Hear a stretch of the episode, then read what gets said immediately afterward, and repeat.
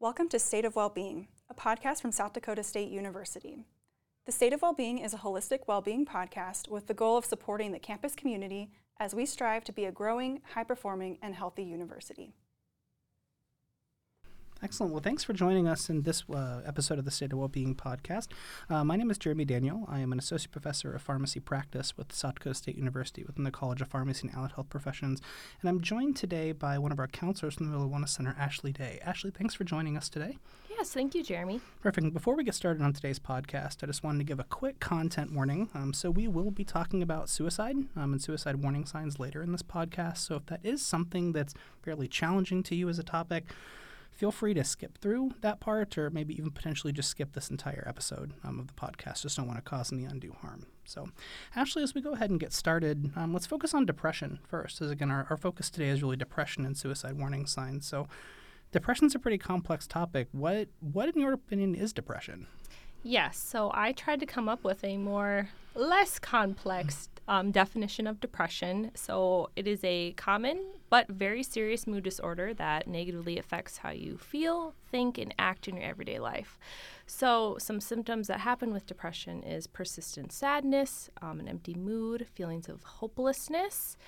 Feelings of guilt, um, loss of interest or pleasure in everyday life or hobbies that you enjoy, uh, decreased energy, fatigue, um, difficulty concentrating, maybe remembering or making decisions, um, difficulty sleeping, and changes in appetite as yeah, well you know, and, and, part of my work is, is being you know, a professor within pharmacy practice. I'm also a psychiatric clinical pharmacist at Avera Behavioral Health down in Sioux Falls. And a couple of the things that we really look at um, would be that, that lack of uh, interest in things you used to enjoy and the persistent low mood, right, that mm-hmm. occurs for quite a long time, even, even two weeks um, to kind of get that diagnosis. But right. one of the things I also want to focus on, because, you know, we all have bad days, right? Mm-hmm. We get an mm-hmm. exam score back, we get a, a poor review, right? And so we sometimes feel down. So maybe a different question would be what isn't depression, right? How do we differentiate between that feeling down from what true depression is?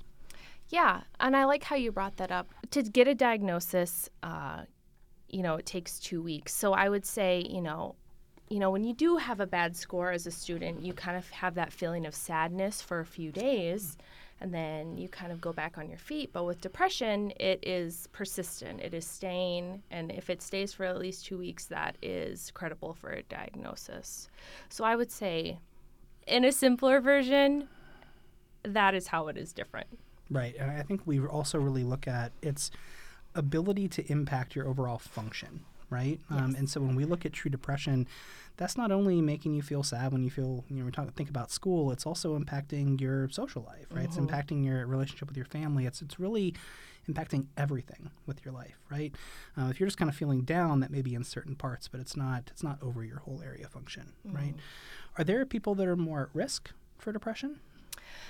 Yes. So some risk factors include, um, you know, if there is a past suicide in family history, if there is past mental illnesses in family history, um, if, say, a student has gone through a traumatic life event, they can be more um, be more likely or at risk to um, develop depression symptoms. Sure.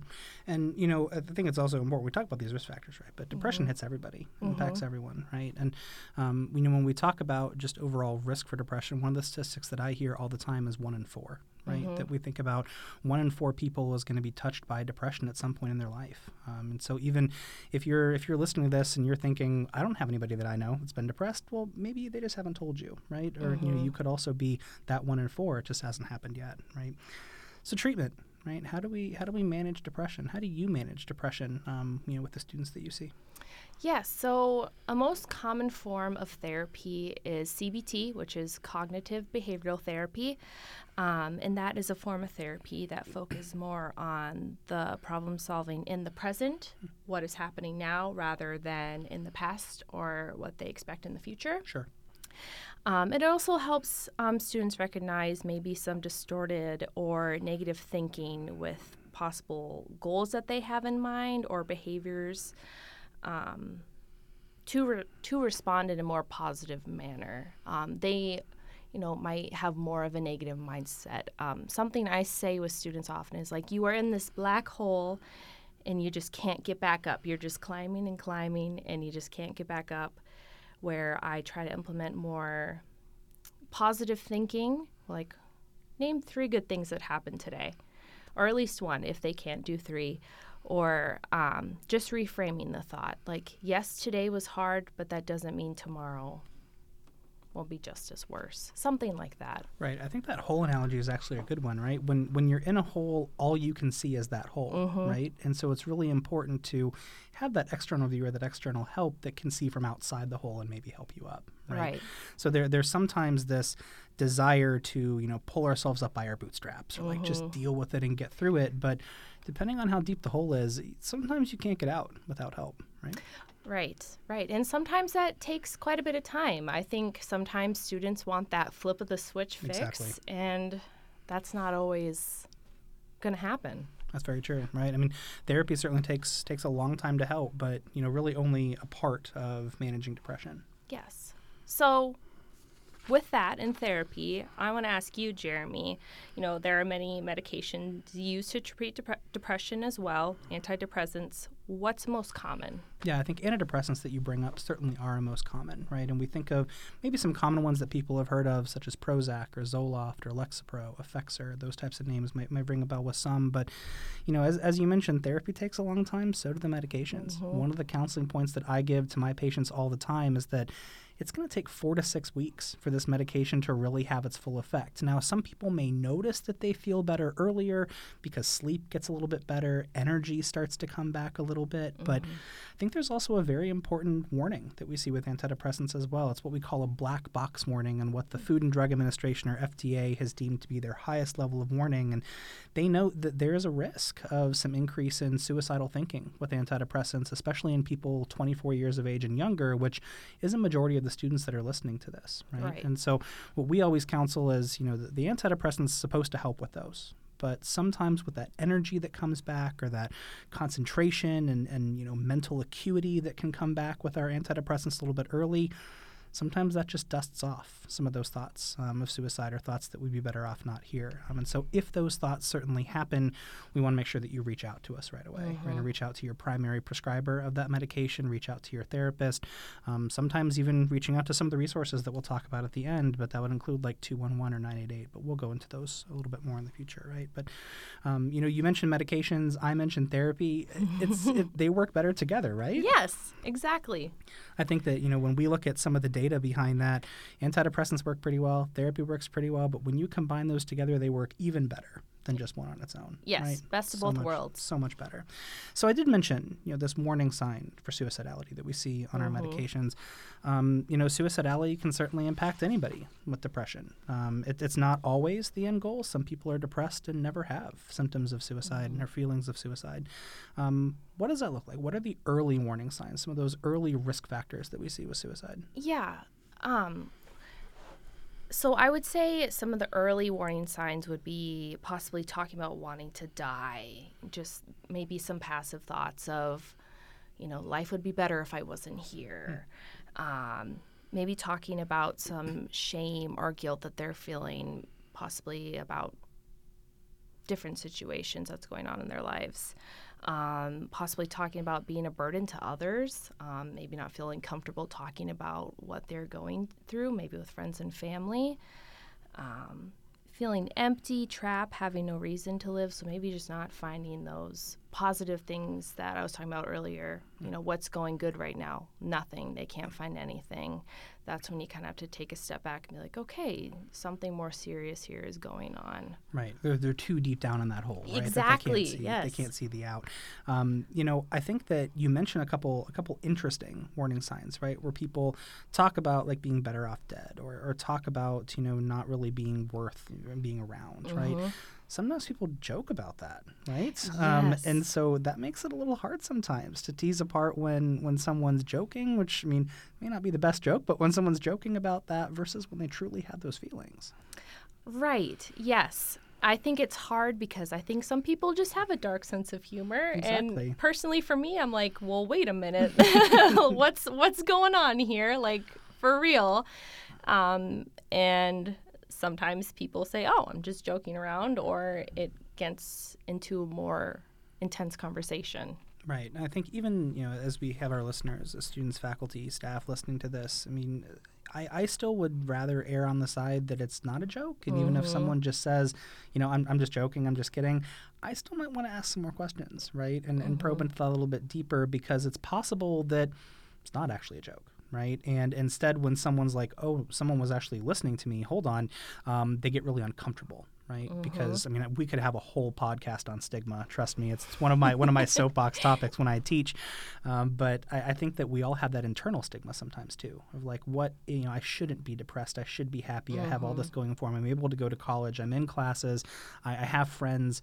Why am I not happy? Right? Um, and so we all have this internal stigma that there there shouldn't be something wrong with us, and um, so that sometimes gets a little bit real when we focus on those jokes, right? Um, yeah, yeah, and even I think sometimes the word suicide just really scares people mm-hmm. too. You know, it's just kind of like that red alert, like whoa, what is going on? Where I think we can talk about those things, like if I am assessing a student, I will not sugarcoat if mm-hmm. are you having suicidal thoughts? Do you have a plan? Because you really do have to get to the core of it and not again sugarcoat it. Yeah, I, I, think that, that that head-on question is extremely important and something that you know I actually have my students practice asking that question. Given that pharmacists are fairly accessible healthcare providers, right? They should mm-hmm. all be able to ask that. But there, there's this misnomer sometimes that if you're asking someone, "Do you have thoughts of killing yourself? Do you have thoughts of suicide? Do you have thoughts that you'd be better off dead?" That's going to put the idea in their head right? And that's simply not true. Right. Um, nobody nobody's just sitting there going, oh, you know, I hadn't thought about that, mm-hmm. right? Um, uh, there, there's still that thought, right? And so we want to make sure that we are asking that question directly, um, and, and some feedback we have towards the end of our podcast, right? So those are some early warning signs. What are our what are those huge red flags, right? What are those emergent, like late red flag warning signs? Something has to be done now. Yeah. So when it is serious, I would say, you know, for example, if a student is starting to um, get rid of personal possessions, maybe some clothing, things that are important to them, they just start getting rid of them for some reason. Um, researching ways to die as well, um, maybe withdrawing from friends, um, writing goodbye letters. Uh, even making a will, um, making a will. Um, there are other things like taking dangerous risks, like driving too fast, maybe especially, you know, in this January, oh no, excuse me, February weather. you know, icy roads, maybe they're driving extra fast to feel something, even though that is extremely dangerous. Um, or even using drugs and alcohol as a coping mechanism sure. and increasingly using it maybe even every day. Yeah, unfortunately, that you know, drugs and alcohol certainly cloud our ability to think appropriately, right? And mm-hmm. even as mm-hmm. we're trying to find those, you know, those reasons for living or identify those positive uh, signs, sometimes the substances we use don't really help us with that, mm-hmm. right? Um, and then it makes it harder uh, to come up with those pieces. Right. So if we do have someone um, that's suicidal, or in your work in, in counseling, someone does you know, express some some significant suicide risk, how do we manage that patient? How do we treat them? Yeah. So my first step is always hearing their story. Um, it may sound so sim- simple but it is important just to listen to somebody, whether you are their family member or their friend um, or a professor. Just hearing out what they have to say and giving them a safe space. And then kind of working with managing okay, what can we do now? So, as a counselor, I make a safety plan with them. Um, and that includes, you know, listing some coping skills that they can do when they are feeling overwhelmed, listing some distractions, you know, maybe going on a walk outside or watching their favorite TV show. Um, listing some people who they can call if they are in distress. And then um, at the end, we have numbers that they can call if it continually gets worse. So I have the Counseling Center clinic number on there, 988, um, and their primary physician number as well. Um, so we kind of go from there, and if they accept the plan, we kind of check in the next day or um, later that week. If they do not accept this plan or they cannot commit to safety, that is when we take extra measures to hospitalize them um, just to ensure they are safe. Right, and certainly not a punishment to be hospitalized, Exactly, right? That's that's more just a it's a safety piece, right? Right. Um, you know, the folks at Avera Behavioral Health where I work uh, take you know great steps to make sure that somebody is safe and make sure that it is a very supportive environment to Mm-hmm. feel better. So, well, again, there's sometimes this stigma against hospitalization. I mean, again, I'm biased because I work there, uh, but I would also be happy uh, being admitted there, right? Just because uh, the staff really cares, the, the providers really care, um, and it's it's definitely a, a, a safe space to, to get better, right? And work through some of those challenges that, again, kind of help pull you out of that hole. Right. Yeah, and especially if they are not able to um, ensure their safety by getting rid of means such as a knife or a gun, that is another great step of hospitalization. They are not near it. They are in a safe, comfortable Exactly. room with caring people. Exactly. Now, you know, naturally, you're you're a mental health expert, right? That's that's what you do. Uh, I, I also work in that arena, but you know, people listening here, our students, our staff, our faculty, we don't expect them to be mental health experts, Right. Right. That that's not an expectation. Um, but you know, it is still possible for literally anyone to help, right? And so maybe I'll divide into two buckets. Maybe we'll talk about what students can do to help other students um, or their friends. Uh, then maybe we can also talk about um, some of the extra steps that staff or faculty could potentially take. So starting on that first piece, like if, if you're a student and someone comes up to you, your friend um, kind of confesses that they've had thoughts of not being around anymore, right? What do you recommend? What, what steps can any student take to help uh, provide that support? Yeah, that's a great question. Um, I would say start off with again just being that safe space. Maybe you just listen to their story. Maybe you just sit with them in silence. That may sound awkward or uncomfortable, but that can also be very uh, healing in a way to know that someone is there for you, even if, again, feels awkward. Um, maybe finding some distractions as well. Like, okay, let's go on a walk. Let's go to the union. Let's grab a bite to eat. Um, if that does not work, then walking them to the counseling center if it is during the day. Maybe you stay as that friend in the waiting room for them when they're done. Um, just being that presence is so huge. Um, Yeah, I- can't tell you the number of, of patients at, at behavioral health that have even just said to my pharmacy students or me as a pharmacist or our nurses that you're the first person that's listened, mm-hmm. right? And that's that's made me feel a lot better just just having someone listen to me and hear my story because I'm in this dark space of nobody cares. Um, and it's very clear that somebody does, and so that's the first step to that healing. So, I think you give you know great advice to, to students of just being that supportive piece, right? But also recognizing that it's it's not hundred percent your burden to share, Exactly. Right? And so during the day, I mean, you are supportive. You you kind of question. We'd look at this maybe QPR as, as an acronym that I use. That question, persuade, refer, and there's certainly training um, coming uh, to the university on that in the future. So we'll be sure to, to post that on our website. But um, you know, with the question piece, asking them some of those really hard questions of, do you have thoughts of killing yourself? Do you have thoughts of you'd be better off not here? Um, persuading them to seek help, and then actually helping them get that help with the refer. And so taking that walk, but maybe that leads to the counseling center, right? If it is after counseling centers close, we you mentioned a couple numbers already that we talk about 988, uh, which is our national suicide hotline. Um, within South Dakota, we talk about 211, which is the helpline. Um, and actually, that, that helps with anything. If you even want to know the hours of when the university bookstore downtown is open, they can help you with that, Right. in addition to also helping you connect with rides or food or even mental health services. Right. Um, and so making sure that there is uh, that, that referral piece at the end to help close, but making sure people know that it, it's not 100% their burden, right? There are lots of resources, and um, even just knowing 211 uh, can certainly get a person to the spot they need to go. Right. I like that term of either soft or hard handoff of really just getting that person to the proper next steps to assure that their safety and their mental health is getting taken care of. Exactly. I think you know there, there's always this survivor's guilt piece too, mm-hmm. right? Um, where we always look back with you know perfect vision of here are all the warning signs that I missed, right? Mm-hmm. Um, which makes it really hard for those uh, that that are you know still around, but.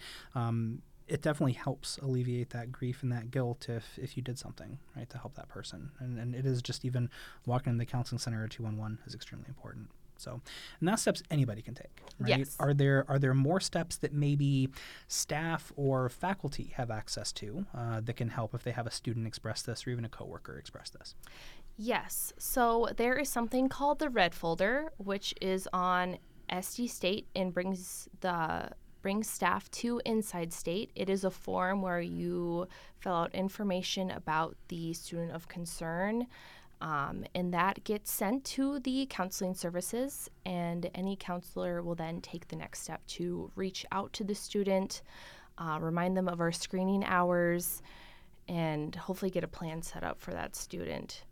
Um, another way that they can do is, again, just being that listening person. Um, you know, during an office hour, hey, why don't we just talk for a little bit, see what we can do, can you asking the student can you call anybody? Um, what can you do tonight that would you know make you feel better? Going to the gym grabbing a bite to eat at the union um, going to a club or organization Exactly. I think that red folder is a fantastic example that we have, and as you mentioned, it's on SD State, right? Mm-hmm. So there's there's no hidden you know login no. piece that you have. Just really anybody can see our red folder, which I think is great. Yeah. Um, one of the first pieces in that red folder assesses risk yes. right? Um, and you talk about the referral form, that would be for a student that, of course, is of concern. But if, if you have someone in your office that is expressing suicidal ideation or those thoughts that they'd be better off dead, it is an immediate call to campus police or mm-hmm. 911 or 988 or one of these other numbers uh, that we've kind of mentioned. So it is this immediate someone hands on 24 uh, 7 to kind of help alleviate that burden and carry that through, right? Um, so yeah, Red Folder is fantastic. Any other resources that we can potentially have? Um, after hours, there is the counselor on call. Um, so any of the counselors could be on call after hours. Um, and the counseling center has implemented a new step to our on call phone. Um, so when a student is in distress, call UPD. UPD um, actually contacts Avel E Care, which is a online um, crisis prevention. Uh, they are nurses who are trained in crisis care, um, and students can talk to this nurse either on an iPad that UPD provides, or they can actually talk to them on their phone. Um, it's basically like a FaceTime with a counselor. Um, and if a student denies that or maybe just does not feel comfortable with that, then counselors are on call. They do get the call, and we intervene on how we can help the student further. Either we meet them at UPD, like um, an office in there, or just talk on the phone and just kind of de escalate what is going on. Sure. So lots of resources, right? Yes. You know, as, as I mentioned earlier, we want to make sure that nobody feels like, in addition to you know being an expert in electrical engineering, we'll say they also now have to be an expert in mental health. Right. right? Um, but knowing that that first tool of the red folder for faculty or staff actually lays all that out, mm-hmm. right, and gives all those steps.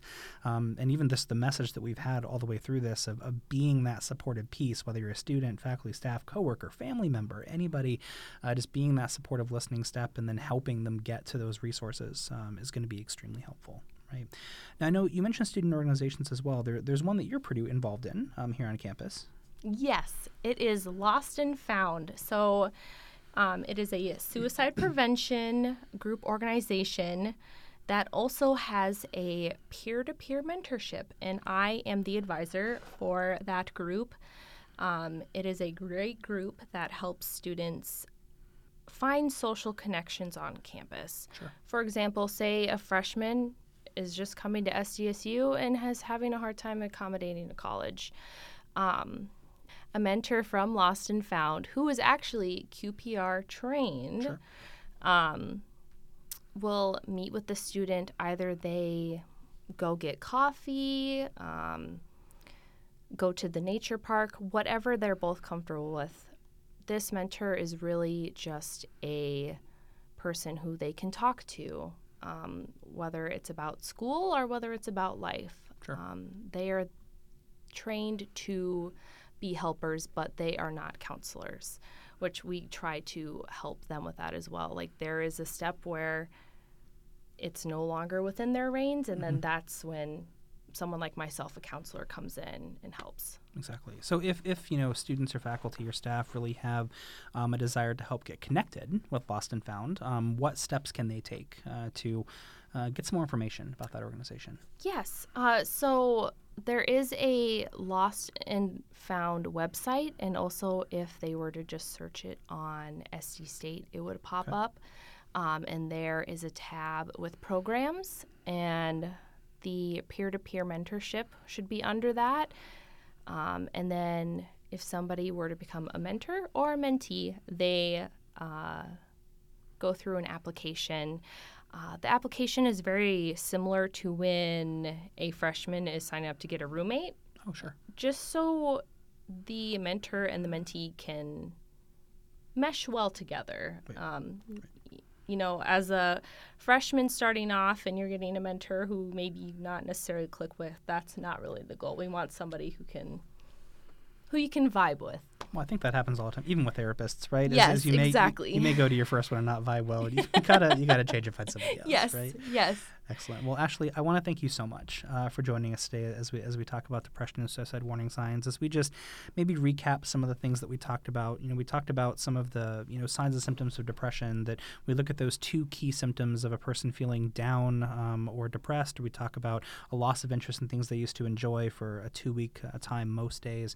Um, that's different from you know just feeling down, where true depression impacts every part of your life, right, in every single facet. Whereas feeling down may just be focused on that one small thing, like you know having a poor review or, or not doing as well on a test.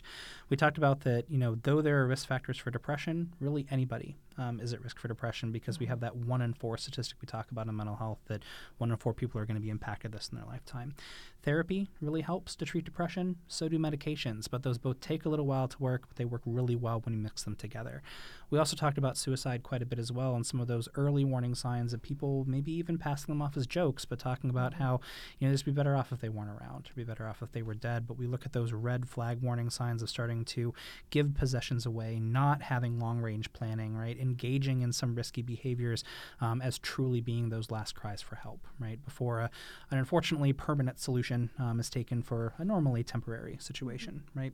Um, lots of resources that faculty and staff have in that red folder, but really everyone, students, faculty, and staff, we really just encourage to be that listening voice, right? As we talk about some of our QPR principles, where we'll just start asking some questions and facing that direct question with, do you have thoughts of killing yourself? Though that's really hard, um, I will say, at least from a practitioner, it gets easier to ask every time you ask Yes, it, right? I so the more you, the more you practice, it gets a lot easier. But um, you know, making sure that you question and be that supportive, uh, you know, uh, presence with them, just even listening, um, sitting in silence with them is extremely helpful. But then making sure that we connect them with some of our resources, like the counseling center, be that during the day or the on-call counselor. UPD is certainly trained in this here at SDSU. We talk about 988 as our national suicide um, hotline. We also talk about 211, right, as being a national helpline to help get people in contact with mental health resources in addition to um, you know some of the, the suicide resources that they have. So um, again, I want to thank you so much for joining us and thank all of you uh, for listening to this episode of the State of Wellbeing. If you haven't already, I would also encourage you to listen to my interview with Julia from the Counseling Center and our anxiety podcast, since these do co-occur so often. Um, there are some great resources in that podcast as well. So um, until next time, thanks for listening. Thank you for listening to this episode of State of Wellbeing, a podcast from South Dakota State University. This podcast is brought to you by the Mental Wellbeing Team and SD State Health.